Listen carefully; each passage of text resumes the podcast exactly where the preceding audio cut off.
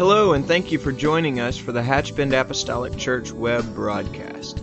In our society today, some, and yes, sadly, maybe even most, question the value of preaching in their lives. But we still believe what Paul said in 1 Corinthians chapter 1. In essence, Paul preached that God has chosen the foolishness of preaching to save them that believe. And so that's why we still place such a high value on the preached word of God in agreement to the scripture. And so now I'd like to thank you again for joining us for a message from the pulpit of Hatchbend Apostolic Church.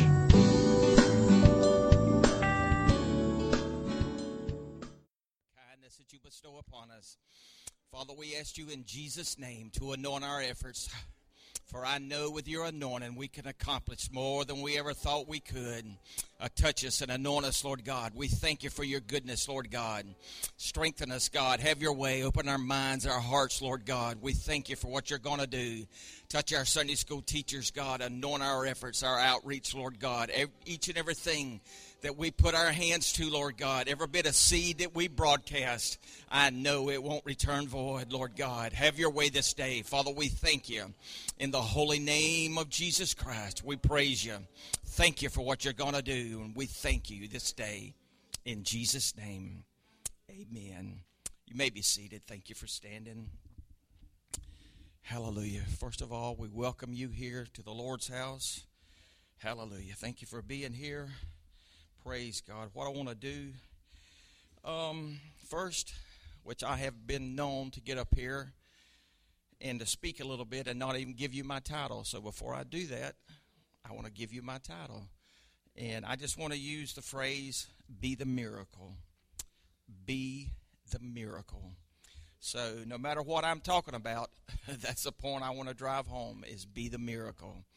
So, but one thing I want to mention though, through the years that I've came here to Hatchbend, listening to people, not necessarily people here, but listening on the radio or maybe seeing a program, a minister or something, there's a phrase that I've heard through the years, and to my knowledge, I've been trying to remember, but to my knowledge, I've never commented on it through this desk.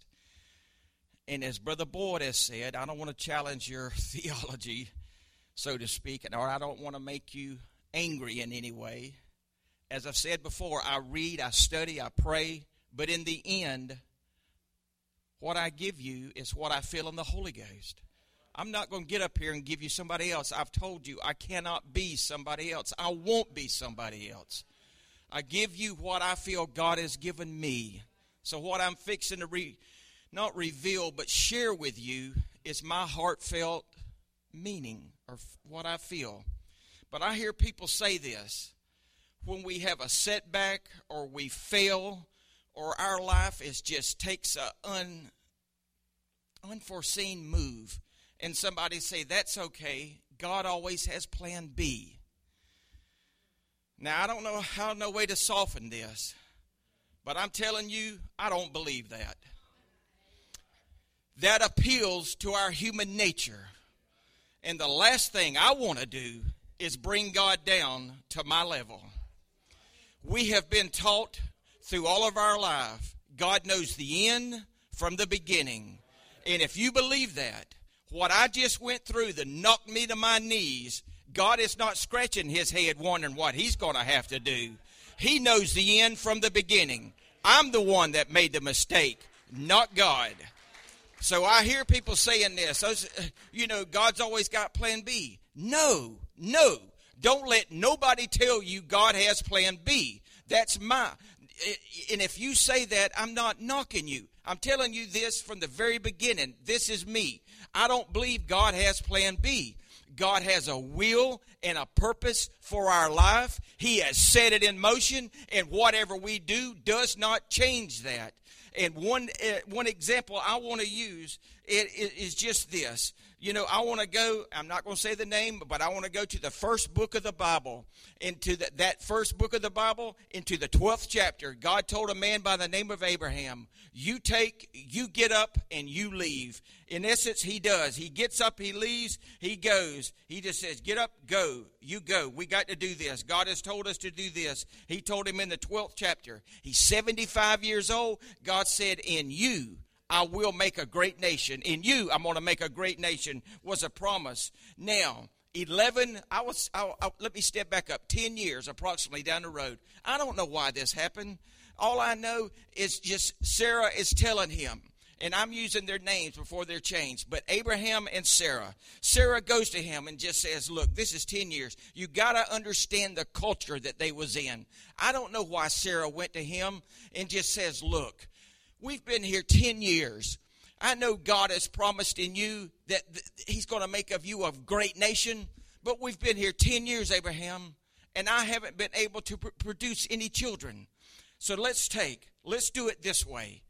But what Abraham didn't understand was this. And don't let women don't never think you're not important in the Bible. The promise, the blood covenant was with Abraham and with Sarah. It was not with Abraham and Hagar. So I look at her as just you got to look at the time. So I don't look at it as, as much as her trying to just go outside of the will of God. I look at her trying to please her husband. As when Sarah goes to Abraham and says, Look, let me try to help. Let me try to help. It's human nature. Let me try to help. But let me do this. So she takes, and here's Hagar. Let's, let her try to produce a child the Bible tells us Abraham is 86 years old when Ishmael was born. I'm telling you, in the eyes of God, nothing was changed. Nothing was changed. You read it in the Bible, nothing had changed. Here it is. You think God has said, In you, Abraham, is going to be a great nation. Here he comes. He completely steps out of the will of God. He has a child with another woman than the blood covenant with, but in the eyes of God, nothing had changed. Only in the eyes of Abraham had something changed. When if the Pharisees had been there, they said, "Oh, look what you had went and done." I'm not saying God has given us a license to sin. Absolutely not we are the one that makes mistakes. God had set a course for his life, and no matter what Abraham did, he, there was be there was being a recourse to be paid, but God was not scratching his head trying to figure out what to do next. The course, the plan had not been altered. Abraham had thought he had altered the plan, but he had not altered the plan. So he's taken, he's 86 years old right now. But the promise, the promise had not changed. So Abraham thinks, I've made a mess. I've made a mess of this. Look what's happened now. I've got a son born to me. It's Abraham and Hagar, and now Ishmael's thrown into the mix. What do I do? And God is saying, I hadn't changed my mind. I hadn't changed my mind, not one bit. And Abraham thinks, I fail miserably. I fail miserably. And the Pharisees, says, look what you have done. You have frustrated God. Now he's got to go to plan B. If people tells you that, rebuke them and say God has not changed his mind. I may have went wrong. I have sinned. I will get on my knees. I will confess it. I will ask God to forgive me. But He has a plan. He has a course, and He has not changed His mind. So God said, "Take." You're 86 years old. My my fulfillment has not been fulfilled. You take. You keep going. You walk in me, and you be thou perfect. So he had to do it. He, there was a plan. So he takes, he's 99 years old. That's when God appears to him and says, You trust me, Sarah, you trust me, walk in me, and be thou perfect. Quit trying to fulfill this within yourself. But the man was human. We talk about how much things changed. Humanity does not change. Circumstances change. Convenience, items change. You know, Abraham didn't see there a 747 fly across the sky. It's just the circumstances of life change. Humanity within it saying, the wise man tells us, look, it's you think you've done it all? Forget it. It's gross. It's been done before.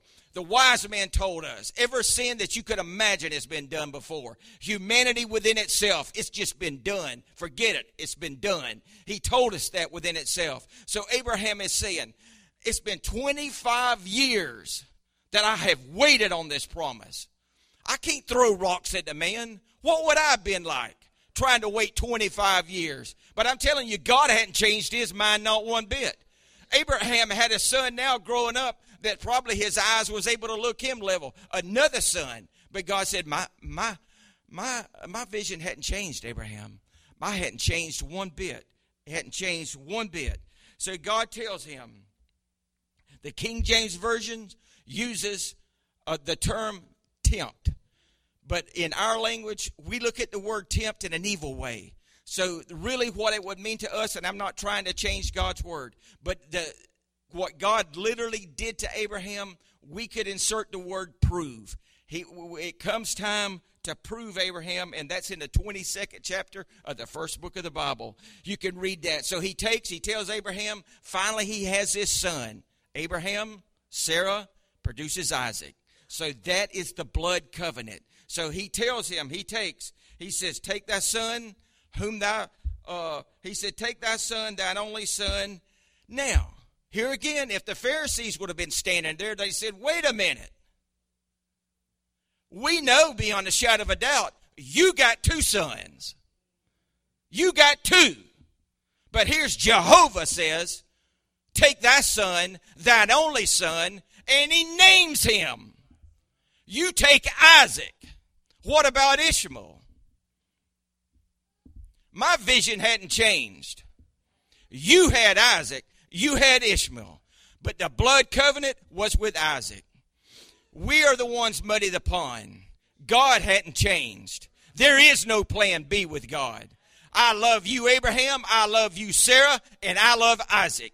My blood covenant was you, and I hadn't changed my mind. You take thy son, thine only son, Isaac, and you take him to the mountain. Now, this has never been done before or since. And you offer him for a burnt offering.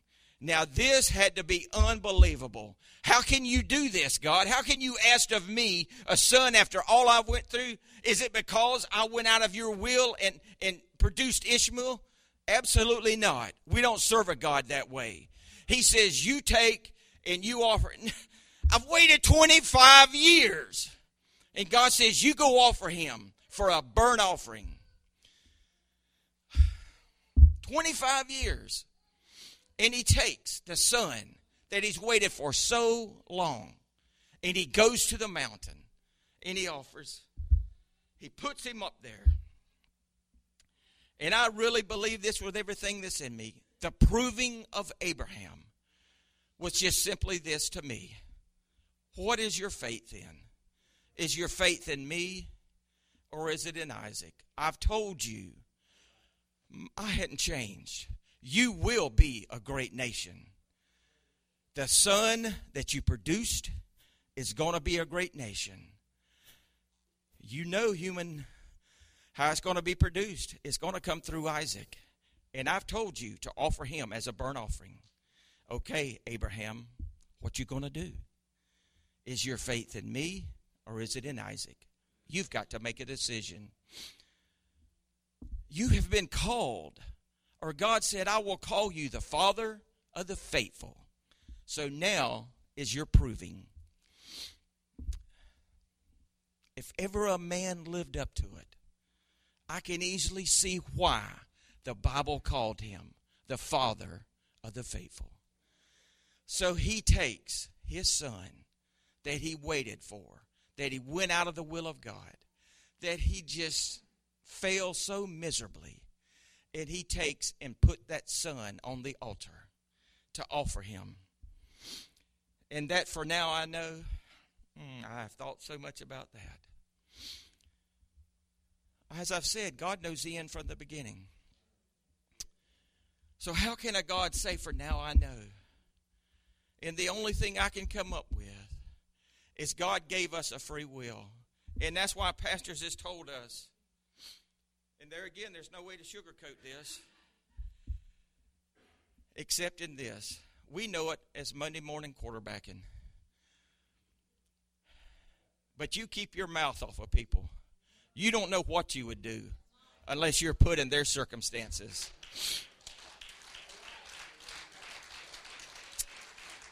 And sorry for being so blunt. But here is Abraham put in this situation. And I would say it like this For now I know that you know. For now I know that you know, Abraham, what you would do. When I asked you to offer your son as a burnt offering, God said, For now I know that you know, Abraham, that you offer him. And we talk so much, and I believe if there was ever a prophetic utterance when he said, My son, God will provide himself a lamb. And I've told you, he did. The ram, the Bible says, it's not by accident where the Bible says the ram was caught in a thicket, but it doesn't leave out how he was caught. He was caught by his horns. That means literally that Abraham just walked up to him. What would harm him, that was how he was caught. So Abraham literally walked up to the sacrifice and literally just laid his hands on him. Literally, it was done. But my son, God will provide himself a lamb. And we know that prophetically as Jesus Christ. And one thing I want to add to this that I, that I hadn't heard, but I'm telling you, this is, this is me. That one thing that I don't believe Abraham ever knew.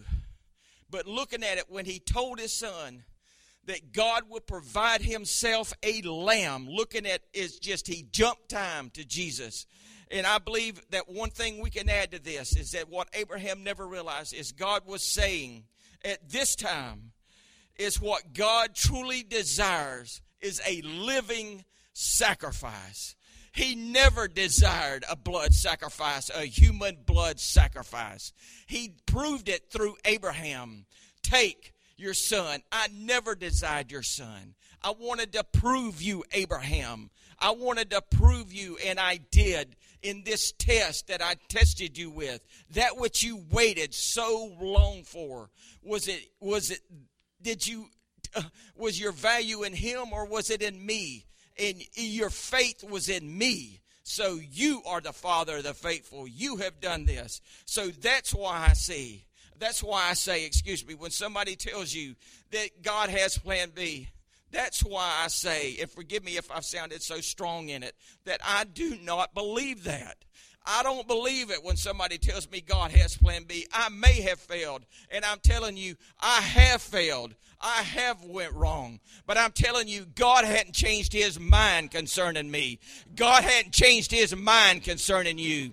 He has a plan, and it has not altered. We may have altered it. We may have got on another road, but I'm telling you, God hadn't changed his plan. And when somebody looks us in the eye and says, That's all right, there's another plan been altered. No, it has not. God hadn't altered his love, his affection, his mercy, his kindness, his endurance. It has not been changed. And when I say God has got plan B for me, I'm trying to bring him down to my level to just help me, and I'm not going to do that. He knows the end from the beginning. He knows what I'm going to do. He knows where I'm going and what I'm enduring and what I'm in right now. So I know He's going to see me through it. He knows my end from the beginning. There is no plan B. And I'm just telling you with everything that's in me. And I hate to sound so strong in it, but I feel so strong in this. Do not believe it. God has your best interest. And I believe Abraham, I believe this story, if there ever was a story in the Bible that can prove this, it's now. We look at it like we just, I'm saying if we could put it on a graph, we could say, I've messed this thing up so bad that God could never fix it. Don't you never believe that. Don't never believe that. Never believe that. Never believe that. The Father of the faithful, the Father of the faithful, He is. Be the miracle be the miracle. Now, I'm going to Matthew. Now I'm going to read scripture. Matthew 14. If you have your Bible, just read with me or follow along on the screen. Matthew 14. What this is right after, this is right after the beheading of John the Baptist. What he's doing, the Lord reveals his true humanity. John the, uh, John the Baptist is beheaded the Lord anybody in a human body that has just experienced or heard of something just this traumatic, as we would say, wants a little downtime, wants a little time to process this. Here's another saying that's hard for me just to comprehend at times. And Brother Boyd said this just a few services ago God is all human and all God. We say that and we go on, but that takes me a little time to process. But here is the humanity of our God. The Bible plainly tells us here that God, after the beheading of John the Baptist, you can read in this, God just needs a little time to himself. He goes out, he gets on a ship, he goes to a desert place. But what, I don't know if God knew this, but there's is a large crowd following him. Now, what God is doing, he just needs some time alone. You can read it. God just needs some time alone. He may be God, but in his humanity, he just needs some time alone. He just needs time to process this. So I want to pick up and I'll read 15 through 21. And when it was evening, his disciples came. Now, I jumped ahead of it. Let me tell you something right quick before I start reading. The multitude that followed Jesus, they came, they had sick. What had happened? This was earlier in the day. The Bible tells us in earlier verses that the Lord had started praying for the sick. And apparently he had did this all evening the Lord praying for the sick. Now, now we pick it up in the 15th verse. And when it was evening, his disciples came to him, saying, This is a desert place, and the time is now past. Send the multitude away, that we may go into the village, excuse me, that they may go into the villages and buy themselves victuals or food. But Jesus said unto them, They need not depart, give ye them to eat. And they said unto him, we have here but five loaves and two fishes. And he said, Bring them hither to me. And he commanded the multitude to sit down on the grass. And he took the five loaves and the two fishes, and looking up to heaven, he blessed and brake and gave the loaves to his disciples, and the disciples to the multitude. And they did eat and were filled, and they took up the fragments that remained, twelve baskets full. Verse 21 And they that had eaten were about 5,000 men, besides women and children. Now, the Bible tells us that the Lord had compassion on the people. He started praying for them. He did. Now, the disciples, they may have been his disciples, but I'm telling you, they was just human as you are. It's getting evening. They're in a desert place. They just revert to their humanity. Look, we're in the desert. Send these jokers away. You've prayed for them all evening. We've done all we can do for them. Let them go home. We've done all we can do. It's getting late in the day. You know, it's fixing to be dark. It said it's 5,000 men. I read they could easily be in 20,000, but I'll stick with what the Bible says. Let's just stay with 5,000. Send the 5,000 away. And the Lord just shocks them to death. They don't need not depart. Give them, ye give them to eat. Now, what I want to tell you if God has ever, and listen to me please, if God has ever authorized something in your spirit and you do not have the means or the product to fulfill that, then this truth is for you. I'm telling you in the Holy Ghost, this truth is for you. He looked at his disciples and he says, number one, they need not depart. And number two, give ye them to eat. He told his disciples, they don't need to leave. And they're human. You know, I don't know how, and I don't want to use the word brash, but I don't know how they was with the Lord if they just said, you know,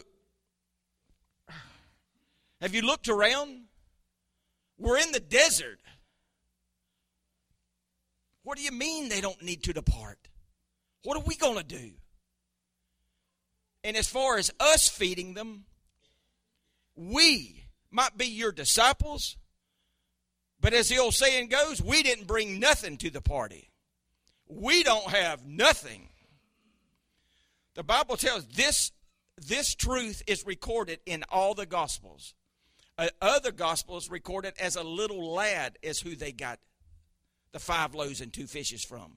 But the disciples, the one he was telling to feed the multitude, they didn't have nothing. So he's asking his disciples to feed someone, and they have literally nothing. So God is asking them to perform something that they don't have. So, how would you react? Probably about like they did.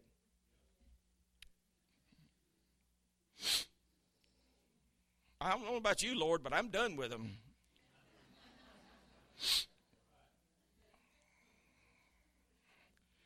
I'm telling you, they, it's easy to become, easy to become overwhelmed. You know, we had never been put in this position. We know what life throws at us. We understand when people ask us to perform tasks or we're asked to work in the kingdom. But just try for a little while to put yourself in their position. Like I said, I won't I won't exaggerate on figures. Just stay with 5,000. And the Lord looks at you and just says, they're in a desert place. And you're like, you're human. Unless we're going to feed them sand, I don't know what we're going to give them. We don't have nothing to give them. And you're telling us to feed them. We just don't have it. And it's so easy to become overwhelmed. And it's I don't have it. I don't have the means. I don't have the product. And it just and and you if you turn that inward, if they would have turned that inward right then and just says, you know, I have this feeling that God has called me and I can't produce what He's called me to do and you turn that inward, you're going to crush yourself to death. I'm telling you, you're going to crush yourself to death. But if they, and they didn't, thank the Lord they didn't walk away. But they're just, they're, they're human. And God says, What do you have? And I don't know how they found it. If they just go around, they say, Did you bring anything? Did you? Did you? And they just, you know, God said, you know, God could have stopped them and just said, Look, there was a little lad this morning before he left home. I anointed his precious mother. And I said, Make him a lunch because you won't believe what I'm going to do with it today. And the mother brought him and said, Take this with you, son. And the disciple says, we, we got this. But there again, they, they can't process it and they're just like me. But what is this to them?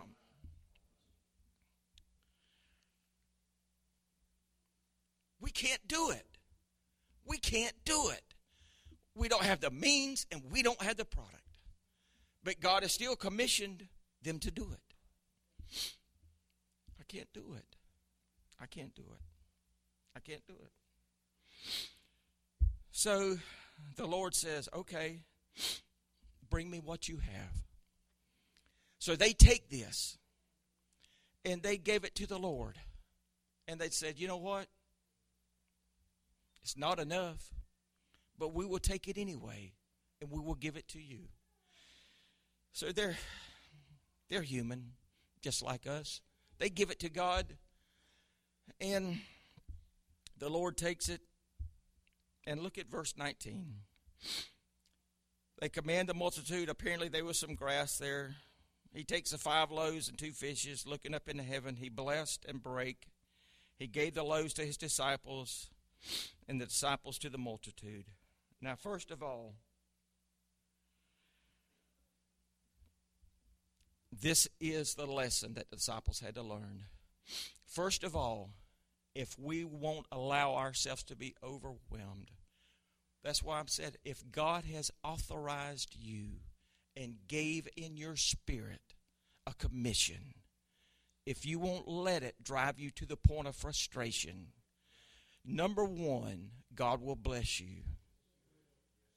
Because I'm telling you, we have Bible. The disciples did not bring this. They did not physically have this. They only had access to it. So here is God asking them to do something that they didn't have. They didn't have it. They only had access to it. I don't even know how they found that out. But God says, Give it to me. He blessed it. And then I think the true miracle of this is in the breaking. And that's what we have to allow ourselves to do. We have to allow ourselves to be broken. But here's the thing we have to learn that if we will allow ourselves to be broken, and it was only in the breaking that was the multiplying fulfilled. Because first it was blessed, then in the breaking was the multitude fulfilled. Because the miracle, the miracle was when they said, This, this, will never do it. We don't even have it. We didn't even bring it. We don't have nothing. And God said, Bring me what you have access to. You might not have it. God may have just authorized something in your spirit, literally, listen to me, that you do not have. Period. Don't give up. Don't be discouraged. God hadn't changed his mind. Don't think because, well, I don't have the talent, I don't have the ability. If God has authored it in you, then don't you lose hope. Because the disciples could have said, God, you've asked a lot, but look at us. Do you see any food? We have no food. None of us has no food to feed one, much less thousands. They took what they had access to, they allowed God to bless it, to continually, continually break it. And in doing this, was a multitude, you know, fed. So he takes and he does this. So he took, and in this was they filled. So the miracle, they was the miracle. Literally was in the breaking. So we we're just as human as they are. I don't know how I would have reacted. Probably like them. Probably like them. Okay, Lord.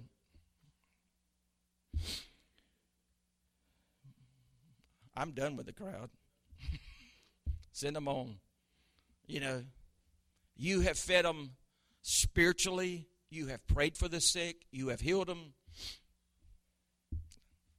I can't do nothing for them. I don't have nothing but because they didn't allow it to overwhelm them. And literally, it's easy to do. We feel this calling, but I don't have what it needs to fulfill the calling. Don't get frustrated. You can still be the miracle God has called you to be. I promise you. Now, I want to turn I want to turn to a story that I truly love in St. John St. John, the 11th chapter, it's story of Lazarus. The Bible tells us of Mary, Martha, and Lazarus. I love reading of them. I just love it with a passion. I love reading about these three. Uh, I spoke one time about Mary and Martha, and I titled it literally keeping Mary's heart while living in Martha's world.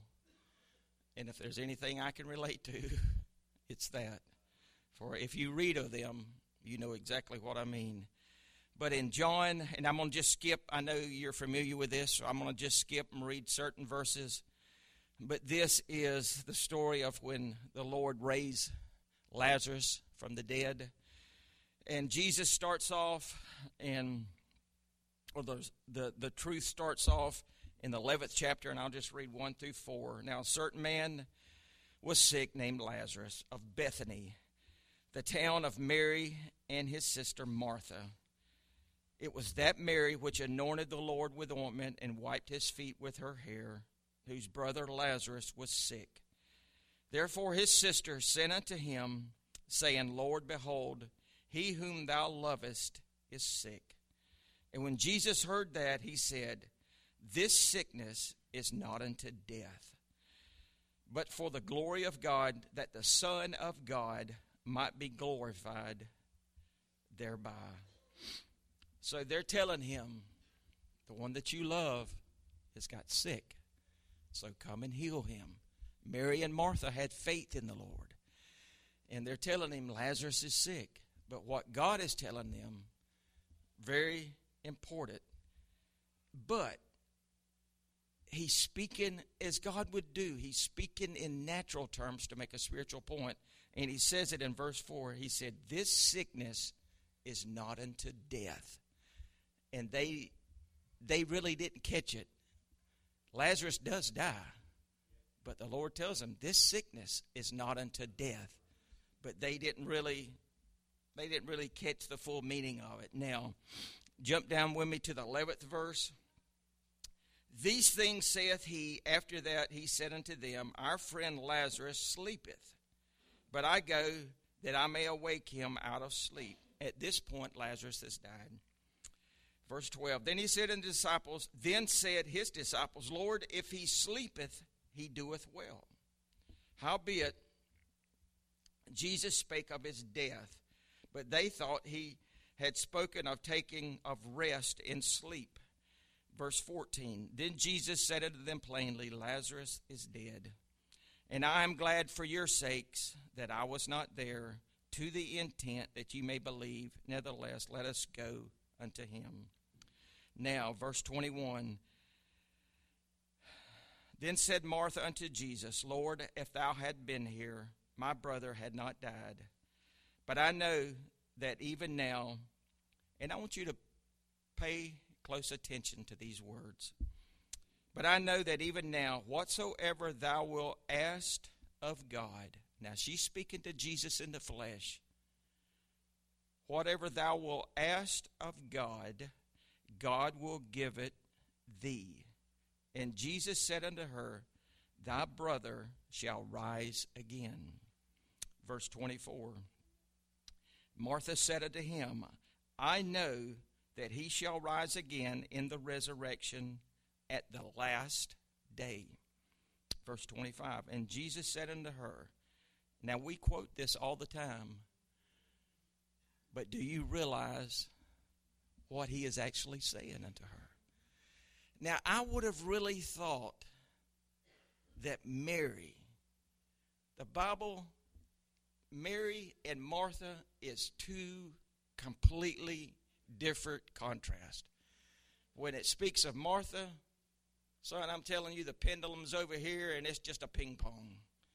When it speaks of Mary, she's at the Lord's feet, she's listening to him, she's absorbing it all. They just like like a cat trying to be tore off. I would have thought that it would be Martha would be the last one that this revelation would be revealed to. But soon as Martha, I can see this in her nature. She's sitting at the house. And soon as she catches wind, now the disciples told him, I didn't read it, but disciples told him, Lord, if you go back there, you could face death. And they even tell him, We are ready to die with you if you go back to Judea. So, but the Lord goes back, and Martha goes to him. And she's telling him, I know that whatever you asked of God, He will give you. But He's fixing to reveal something to Martha. Not Mary, but Martha.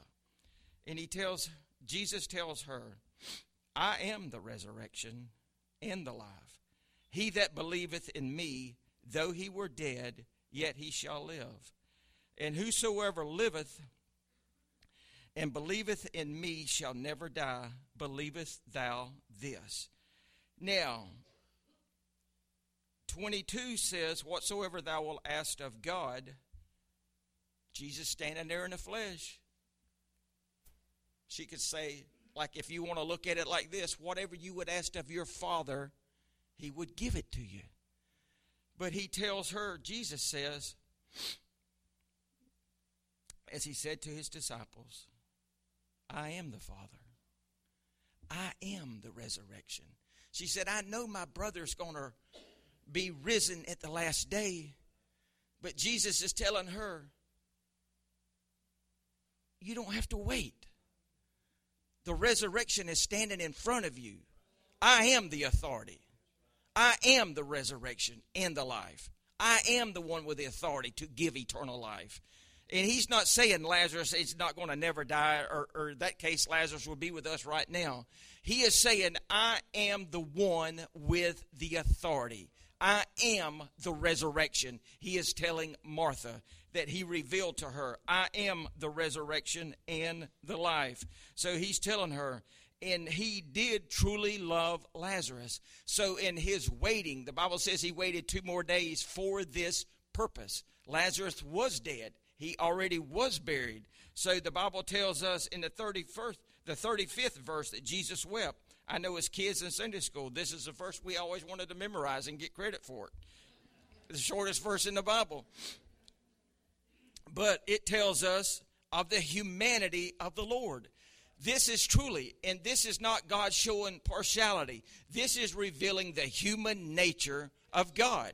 This is revealing his humanity. The Bible tells us. So that's why when when someone close to us or a family friend or, or someone that we love passes from this earth and we go and we go to God and we pray, we're not praying to a God that don't know what it's like. God knows what it's like. He knows what it's like to hurt and to feel pain. The Bible plainly tells us that he groaned in his spirit. And when you look that up and read that, that's just not a sigh. The Bible says literally, I'm talking, it turned him inside out. It hurt so bad. So literally, take that to meaning it. God literally knows what it's like to literally painfully hurt. So the Bible says he wept, and then in the verse 44 is uh, a point I want to make. And this is where he tells Lazarus to come forth, and, and the dead came forth. Speaking of Lazarus, bound hand and foot with grave clothes, and his face was bound about with a napkin. And Jesus said unto him, And this is my point loose him and let him go. Now, I have said before, and if I believe this as strong as I believe there is no plan B, this is a call to the church. I believe this with everything that's in me. Jesus, when he rose from the dead, needed no help with his grave clothes. To Lazarus, he looked at those around him, he looked at the church, and he said, Loose him and let him go. I am not talking about spirits. I'm not talking about dealing with devils. I'm talking about problems of humanity. We have been given literally the, the, the, the call, the, the, the able. We have been given the ability to help humanity. The Bible tells us plainly we have been given the word of reconciliation. God said, Loose him and let him go. You know, how easy would it have been to somebody standing there just throw a 20 down and said, You know, you hadn't eaten four days. You're probably a little hungry by now. That wouldn't have done him no good. He physically needed somebody to put a hand to him and give him a hand. As simple as it sounds, God Himself said, Loose him and let him go. It's, it's just easy. It's easy to do it. That's why I said it's just what, what can we do? We can be the miracle. We can be the miracle. Natalie Grant sings a song. I'm not endorsing her, but I wholly, wholly endorse the song, the message of the song. It, she says literally this calling all hearts, calling all hands, calling all feet to take a stand. While others sit around and wait for a miracle, we go out and be one. We're not waiting around. God said, Loose him and let him go. We have the ability. If they did not help Lazarus, literally, he had a short amount of time. The Bible says his face was bound with a napkin. If they did not loose him, God had give him his life back, his spirit back, eh, his spiritual life. If they did not loose him, then his physical life would have been lost literally right in front of their eyes. So all it took was some helping hands to take and loose him. And God just said, Loose him and let him go. I'm not talking about going and praying and fasting a week trying to drive devils out of people. I'm not being arrogant about this. All I'm saying is just doing little things here, little things there, just being a help to someone. That's all it takes. Just being a miracle. Just be the miracle. Uh, you don't have to go out and just do some big, gigantic thing. Just doing a little here, doing a little there. We have within ourselves, God has placed within us the ability to do that. It is not. It is not something hard. It is something that God has placed within us. He looked at them and he just simply said that loose him, loose him, and let him go. They had the ability, they did that, and then Lazarus was loosed. Now, what I want to end with and this is one thing. I didn't think I could love this story any better, but I do. And I want to tell you um, before I start this on Be the Miracle. We hear of this Sunday school. We just grow up with David and Goliath. We hear this story. It's taught to us as children.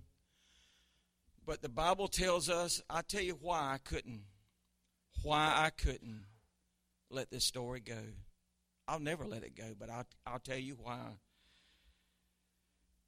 In 1 Samuel 17, in the 50th verse, the last phrase of that verse, see on the screen, the last portion says, But there was no sword in the hand of David.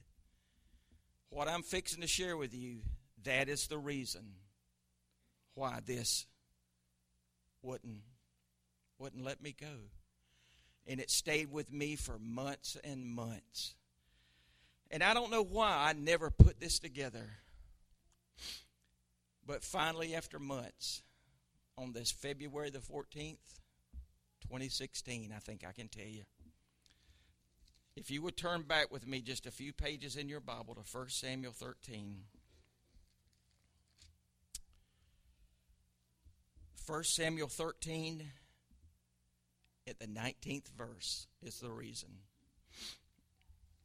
I'll give you the two main reasons. Now, there was no smith found throughout all the land of Israel. For the Philistines said, Lest the Hebrews make them swords or spears. I couldn't believe it. I never put that I never put that together. Now, what actually happened, if there was ever someone that hated Israel, it was the Philistines. Now, what that verse right there reveals now, there was no smith. What it's telling us, we would call them blacksmiths in our day. There was no blacksmiths found through all the land of Israel. What the Philistines had done is they had come and taken the blacksmiths from Israel. And the Philistines said, You know what? We're not going to let them make any swords or any spears. This is the 13th chapter. So I had wondered why in the battle of David and Goliath, this seemingly you know, they're not sitting there to kids. When glass run in his mouth, he's talking to warriors. But the, everything, I, I mean, I, I read this for months. Everything I could read, everything I could get my hands on. And everything I have found out, it says that the Philistines had come, they had taken their blacksmiths, they had took all of their talent, they had gathered their swords and spears, and the Bible tells us nobody had a sword in Israel but two people. That, that was Saul and Jonathan. The Bible confirms that. They are the only two. Now, in the 15th chapter, the 14th chapter, Jonathan goes out. He has a sword. He done some exploits. The 15th chapter, that's when God commissioned Saul to destroy the Amalekites. He doesn't complete the order. God rejects him as king. You turn over to the 16th chapter. That's when the prophet goes, Samuel goes to anoint David. And what I want to draw your attention to is when he goes, what would you be like Now, there again, I want you to think in this time. You've got to think in this culture. They was even scared. They was afraid to see Samuel come because they didn't know what was going to happen. The Bible told us they was afraid. The city was afraid because they didn't know what was going to happen when they seen Samuel coming. You know, are you are you coming peaceably? You know. But here's the prophet. He's coming to your house, and you have eight sons. And the prophet tells you, God has called me to anoint one of your sons as king of Israel. What would you do? Like any good father, you would go get eight of your sons and you would bring them and say, Which one has God chosen? Jesse takes and shows each one of his sons until he gets to seven. And then Samuel is left there scratching his head. He's just, something's wrong. God had chosen none of these. Do you have any? The prophet literally has he asked the father, Do you have any more children? Well, we got this one joker out there watching the sheep. Really? Really?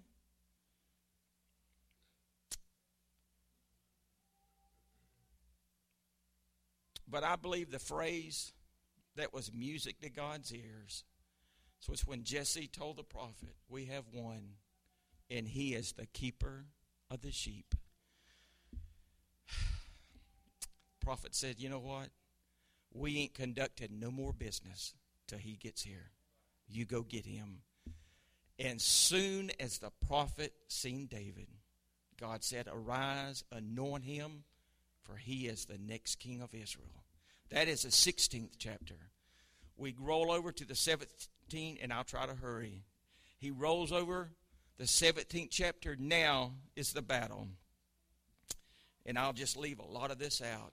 He takes Goliath, is in the valley Philistines is here, Israel's here. Glass running his mouth. He's challenging them. We know that. So he takes and what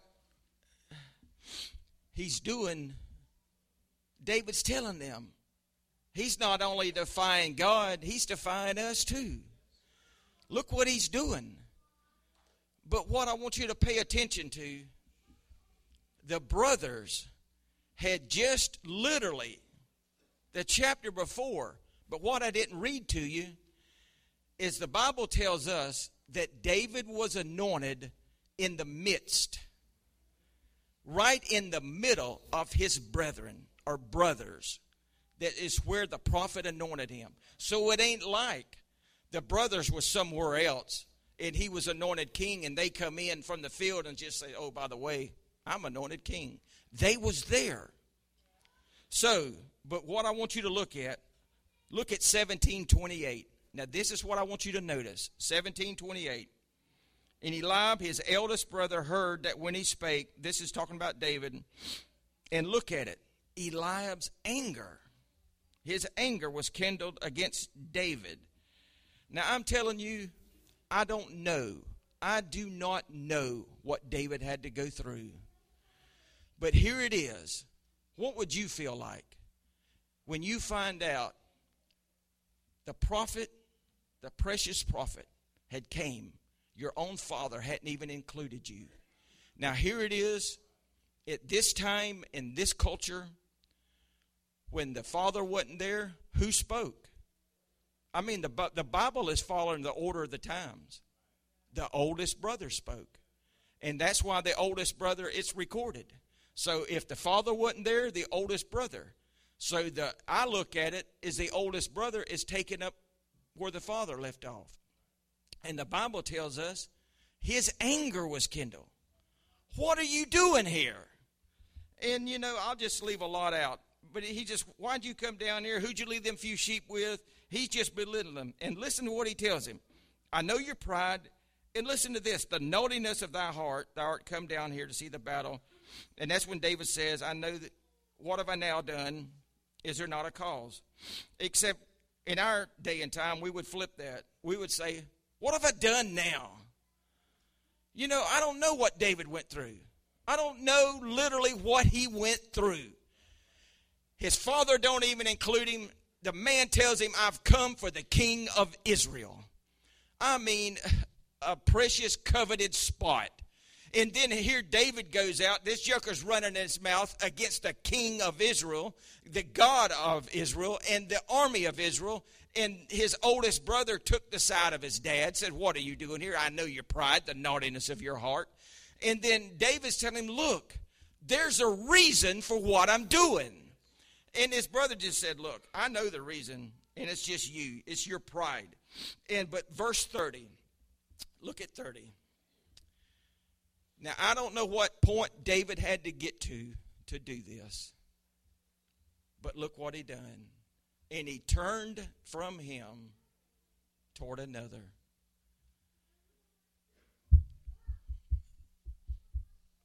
That phrase right there says so much to me. Now, he's speaking to his family. I'm telling you, you can be the miracle if you have to go against all odds. I don't know what David had to endure or what he had to do, and if your own family is against you. But the Bible says, and he turned from him toward another.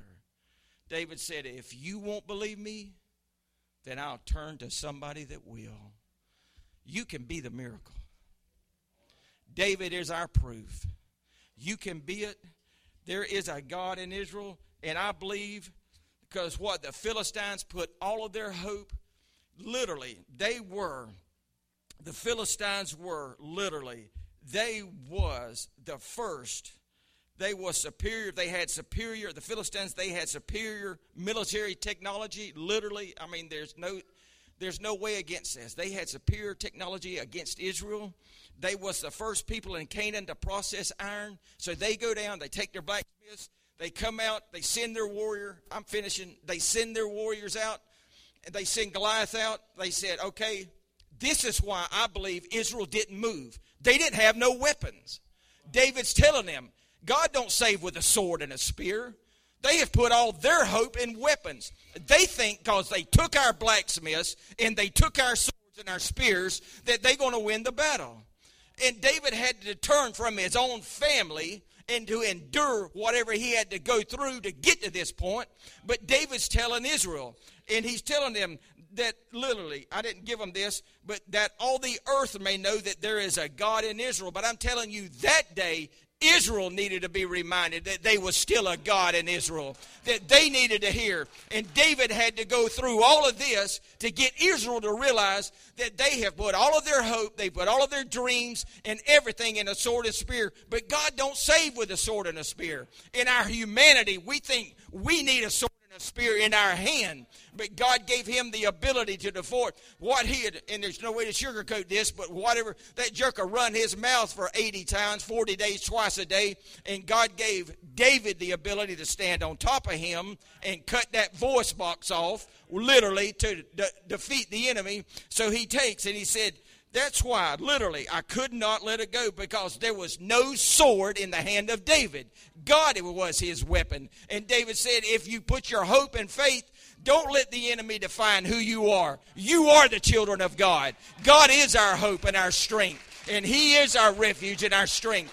And Israel was standing there and looking they're telling us to fight. They all got weapons. We don't have no weapons. Now I have literally a whole new appreciation. I looked at it like they, why won't they fight? They're looking at, it. they're human. They're just flesh and blood. They're fixing to get a sword stuck through, but David's saying, no, you are the children of God. You can be the miracle. You can stand up and fight for the Lord God. He has given us and I will end with this. I've told you years ago, but I want to tell you this again. I love it so good of, of, of the missionaries in the South Seas of the of the, the the too young. They was literally in their teens. Missionaries that they sent down there, and they're literally crossing a large bo- uh, a body of water to the other side, and it was literally a long way across. They take one of the natives with them. They get out. It was a small sailboat. They get out there. The wind literally quits. They're stranded. They can't move. They spend the night. They just wake up the next morning and it's just literally they're not moving. It's just a dead calm. So they're standing there and they wonder what to do. They pray. They do everything they do. God sent us a wind. I mean, what are we doing? So they get up the next morning and they're standing there. The, the, the missionaries, they, they, they wake up. There's no wind, but the boat is moving. And the native teaches them a lesson. I will not sit here and watch the life drain out of us. Today, I will be the wind of the Lord. I will not go through another day. I will row if I don't do nothing else. And they was reached to the other side. He said, I refuse to sit here. I can do something. Today I will be the wind of the Lord. I will not give in. I will not give up. God has given us the ability. If He has called and commissioned you, and we're just flesh and blood human, and we don't have the means or the resources, don't give in. Don't give up. You can be the miracle in someone else's life. You can be it. You can be it. Hallelujah. Let's stand. God bless you. You can do it. I promise you. God's word won't fail. You can be it. Thank you, Lord. Thank you, Lord. This message has been brought to you today by the Media Ministry of Hatchbend Apostolic Church. We pray that it's ministered to you in some way, and we'd like to take this opportunity to invite you to join us in service here at Hatchbend Apostolic. Our Sunday services begin at 10 a.m. and our Wednesday night service at 7:30 p.m. For any more information or to speak with our ministry staff, please feel free to call our church office at 386 935 2806, or you can visit the contact link here on our website. Again, thank you for listening, and we pray God's richest blessings on you and your family.